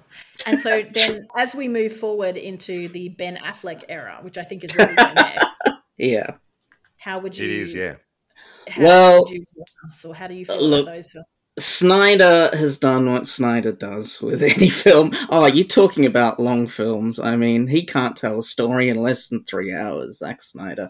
I mean, his bat. But there is a big, big light at the end of the tunnel in the form of uh, Matt Reeves's The Batman, which comes out oh so soon, two months away, and that film looks really good. That that film actually is looks like it has all the hallmarks of being a very nice comic book adaptation. I'm very, very Yeah. excited for that one. That will be fun. And are you excited about Robert Pattinson? Well, I mean, I love Twilight, so of course I have no. um, yeah, I think we talked about this uh, last week in The Dark Knight, where people Mm. didn't think Heath Ledger would be much chop, and then he was fabulous. So I, I think he'll Oh, be yeah. really watchable. I think he's a very, very talented actor. He just I think he's great. was in a teeny bopper film series that Hmm. you know kind of pigeonholed him, I guess, for a little while. But he's he's done so much wacky stuff since. Not that I've seen huge amounts of his work, but he does. Oh, The Lighthouse. You got to see The Lighthouse. Yeah, I haven't seen it. Is it good? Oh, or? it's so bizarre and surreal, and uh, it's it's in black and white on this lonely lighthouse where both of them are going insane. It's extraordinary. It's I wouldn't say it's an enjoyable film, but it'll stick with you. Okay. Well, Stu, how do we then go and rank these films? Well, Natalie, I um I struggle with this a little bit because it, it's like uh, for all my problems with the movie, it is still a good movie, and I I, I had a good time watching it. I was trying to think where to put this because, like, obviously, it's it's not the worst Batman film. We know we know what the worst Batman film is, but you know, the, the further up the list you go, it you have to sort of make a, a judgment call on on where it's going to to land. And I went up from the bottom, and I, I went up the list, and I hit Batman sixty six, which is in fifth place now, I think. Once the the Dark Knight sort of slotted in at the, at the top for us. Mm. So we, so our list is currently Dark Knight, Batman: Mask of the Phantasm. Batman Begins, Batman, and then Batman sixty six, and so I was mine- like, "Well, mine is just mine is the same except with Mask of the Phantasm and Batman Begins switched because yeah, I was flipped, idiot. yeah." Yeah. and so I kind of hit Batman 66 and I was like, well, look, they as we said at the top, they're both movies about Batman trying to get rid of a bomb. Uh, but I think I just have a better time watching Batman 66. So I think this slots in just below that. What's then the rest of the list? So the list is then so Batman Batman 89 in fourth place, Batman 66 in fifth place, then The Dark Knight Rises, and then you have the unholy trilogy, Batman Forever, Batman Returns, and Batman and Robin. I think I might. I think I might put this one a bit further down than you because I think Right. if Okay. I'm thinking underneath Batman Returns. I don't know. Like Batman Returns is a terrible movie. It's bad, but I feel it's real bad. It's so much worse than I remember. But I feel like if I had to It's so much worse than you remember. I know, but I feel like if I had to choose between that and Dark Knight Rises to watch again, I think I would watch Batman Returns. Fair enough. Dark I mean, Knight that's your list. I, yeah, but I feel like I've just been piggybacking off yours. I don't disagree with putting it where you've put it. By the way, I really, I really don't disagree. With I mean, that. there, there's an argument to put it a lot higher, but like it's my list, so that's where it's going. yeah, yeah, yeah. And I, I've got the argument to put it at the bottom, which is what I thought would happen with my, you know, it's like Spectre, where I was like, I wanted to put it right at the bottom, but in the end, I couldn't because it's obviously there's, you know, a lot better made film than Yes, many exactly, of the yeah. others, and a lot of things that are more cohesive and make sense and better filming or whatever. But it still was the fucking Blofeld thing. But let's not get me started. I'm going to put it where Stu put it and put it in. no, no, no, no, no. You you put it down there. No, you. you Okay, so fine. you, Okay, fine. You put I'm it below put it- Batman Returns. I'm going to put it below Batman Returns then. below All right. Batman Returns and above Batman and Robin. Okay, it's better than Batman and Robin, and even then, I mean, it doesn't. It doesn't have Arnold Schwarzenegger, but it does. I feel like you know what? It sits down with Batman and Robin at the bottom because they both have Bane in them. So True. Yeah, I hadn't even put that together. Yeah, absolutely. How about that? So you've put it up with they've both got a bomb, and I'm putting it down where Bane sits. Maybe I just don't like Bane. Uh, all right. Well, I think that's us done with the podcast. Um, Pete, are you on Twitter? I am on Twitter. I very rarely, very rarely Yeah. go uh, on it though. Pete Booth That's okay. Magic Pete uh, is my Magic. Twitter. Yeah. And your website, if people are in Brisbane or Southeast Queensland and want a brilliant, or anywhere else, and they can fly you somewhere, I guess. Mm. Um, tell us what kind of magic you do. I, I, I do everything. I do uh, close up magic. I do uh, the stage stuff, kind of a comedy, stand up y, kind of bent to the magic. Uh, I do kid shows as well. I do a lot of those. So pretty much everything. He's very, very good. And when I finally get a good idea, I'm going to rope him in and we're going to do an awesome magic show because I really want to do a magic show. So, Stu. I'm obsessed. Uh, so, yeah, so call in um, uh, Pete Booth Magic on Twitter or petebooth.com.au. Is that right? Uh, dot com, no, not no, no Just AU. dot .com. Yeah. Sorry. And petebooth.com for website bookings and definitely um, uh, check out all of Pete's stuff. He's fabulous and very funny. Yes. Or if you just Um, want to argue with me about the Dark Knight Rises. Yeah, you can do that too. He's very welcome to it. Tweet him a lot, and eventually he'll log on and see this like you know, tweets, and we'll go, "What the hell happened?" Thank you both for joining me for another. We are now out of the Nolan Christian Bale era, and we're heading into Batfleck. Oh. So, what are we doing next, Stu? Uh, Yeah, I, it's Batman v Superman. I think is the next um the next item on our list. So we're into That's another into the long- Batfleck era. That's another long one, isn't it? It's a long movie. it's it, it doesn't do itself any favors, Natalie. Oh no. Okay. I'm at Girl Clumsy on Twitter. Stu is at Disco Stew. He doesn't need to advertise. You can find us facebook.com slash Natalie's Throne. And also a huge thank you to my beloved patrons over on patreon.com slash Girl Clumsy. Thank you, thank you so much um, for supporting the podcast and all the creative stuff that, um, that I do. And uh, we continue to do. Until then, as we always like to end these podcasts, same bat time, same bat Same bat channel. Bye. Goodbye. This has been the end of the William Bat podcast. I thought it went pretty well. How about you? I'm not going to get a job impersonating Tom Hardy anytime soon, am I? Bye then.